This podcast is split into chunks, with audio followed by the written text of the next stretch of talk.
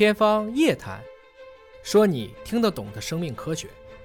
欢迎各位关注今天的天方夜谭，我是向飞，为您请到的是华大基因的 CEO 尹烨老师。尹烨老师好，向飞同学好。好，我们继续呢今天的互动问答环节。有一位网友小子啊，他询问说不太想健身了，因为听说呢有一种叫做比利时蓝牛啊，号称叫肌肉牛，不锻炼也不控制饮食，睡觉就能够长一身的肌肉啊，而且没有那个很多的脂肪。他说有没有一种天生的肌肉生长的一种因素啊，就是让人能够疯狂的长肌肉啊？那我们普通人是不是通过基因的改变啊，就让我们不锻炼也能够成为健美达人啊？反正就是希望呃又偷懒儿又能够有好身材。做不到啊，因为我们肌肉在疯狂生长的过程中啊，一般会抑制你，因为肌肉特别消耗能量。但是呢，确实这个有一些物种。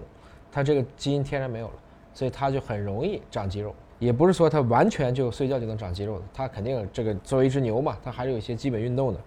我们理解成还有好多动物一直就可以长脂肪，对吧？这些其实都是属于一些基因缺陷所造成的表现异常。那么普通人能不能把这个事儿做掉？其实很难。还是那句话，如果你已经是成人了，我如果能把你全身的这个基因都敲除掉，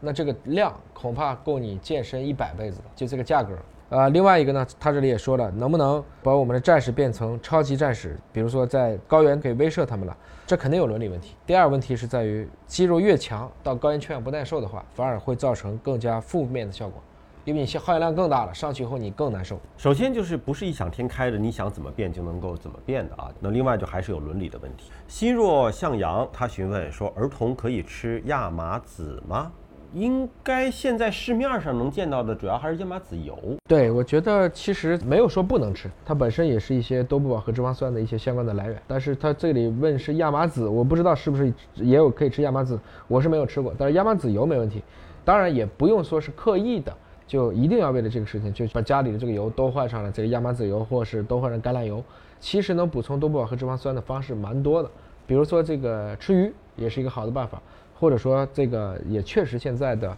一些儿童专用的保健品也有可以直接就补充这部分营养成分的。我是买过那种生的亚麻籽，就是有一种搅拌机啊，然后跟果汁啊，跟什么放在一起一起搅，很不好喝，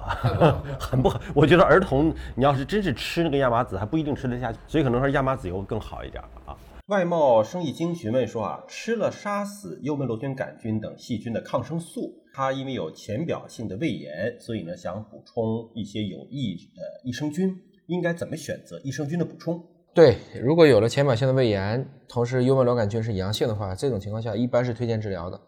这是分两部分啊，这个益生菌绝大部分能够补充是肠道的。但是浅表性胃炎杀菌只是一个表嘛，你还是要去琢磨一下，是不是以前有一些不好的饮食习惯？你比如说喝酒啊，或者吃一些刺激性的食物，这个食谱上要调一下，要不然这个浅表性胃炎如果不去调的话，即使没有幽门螺杆菌的这个感染，但长期的浅表性胃炎也会引起很多其他的麻烦，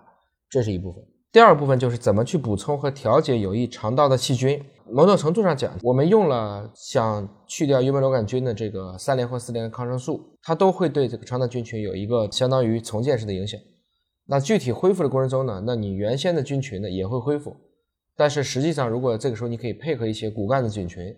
既包括像这个一般临床上常用的一些药用的菌群，你比如说这个金双歧啊、双歧芽孢杆菌等等，或者说。就直接采用类似于像我经常在节目里推荐的像优美达系列的产品，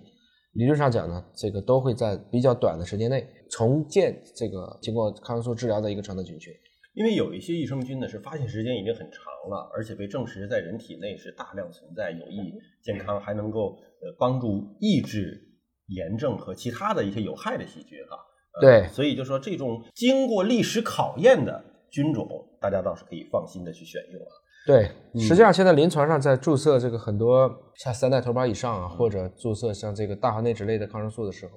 都会几个配起来用。嗯，一方面用了这个抗生素以后它会腹泻，嗯，所以很多的时候同时会吃一些，比如说像蒙脱石散这种，嗯啊，物理上去帮助止泻的药物，同时基本上都会补益生菌，对这个被损失的肠道内的这些骨干的啊，我们说益生菌，嗯，或者说是这些有益的定植菌进行一个补充。这个应该逐步已经成为一个使用抗生素的一个共识了。好，感谢您关注今天的节目。如果有更多的问题，可以在我们网络留言，我们会定期搜集整理来问严老师。下期节目时间我们再会。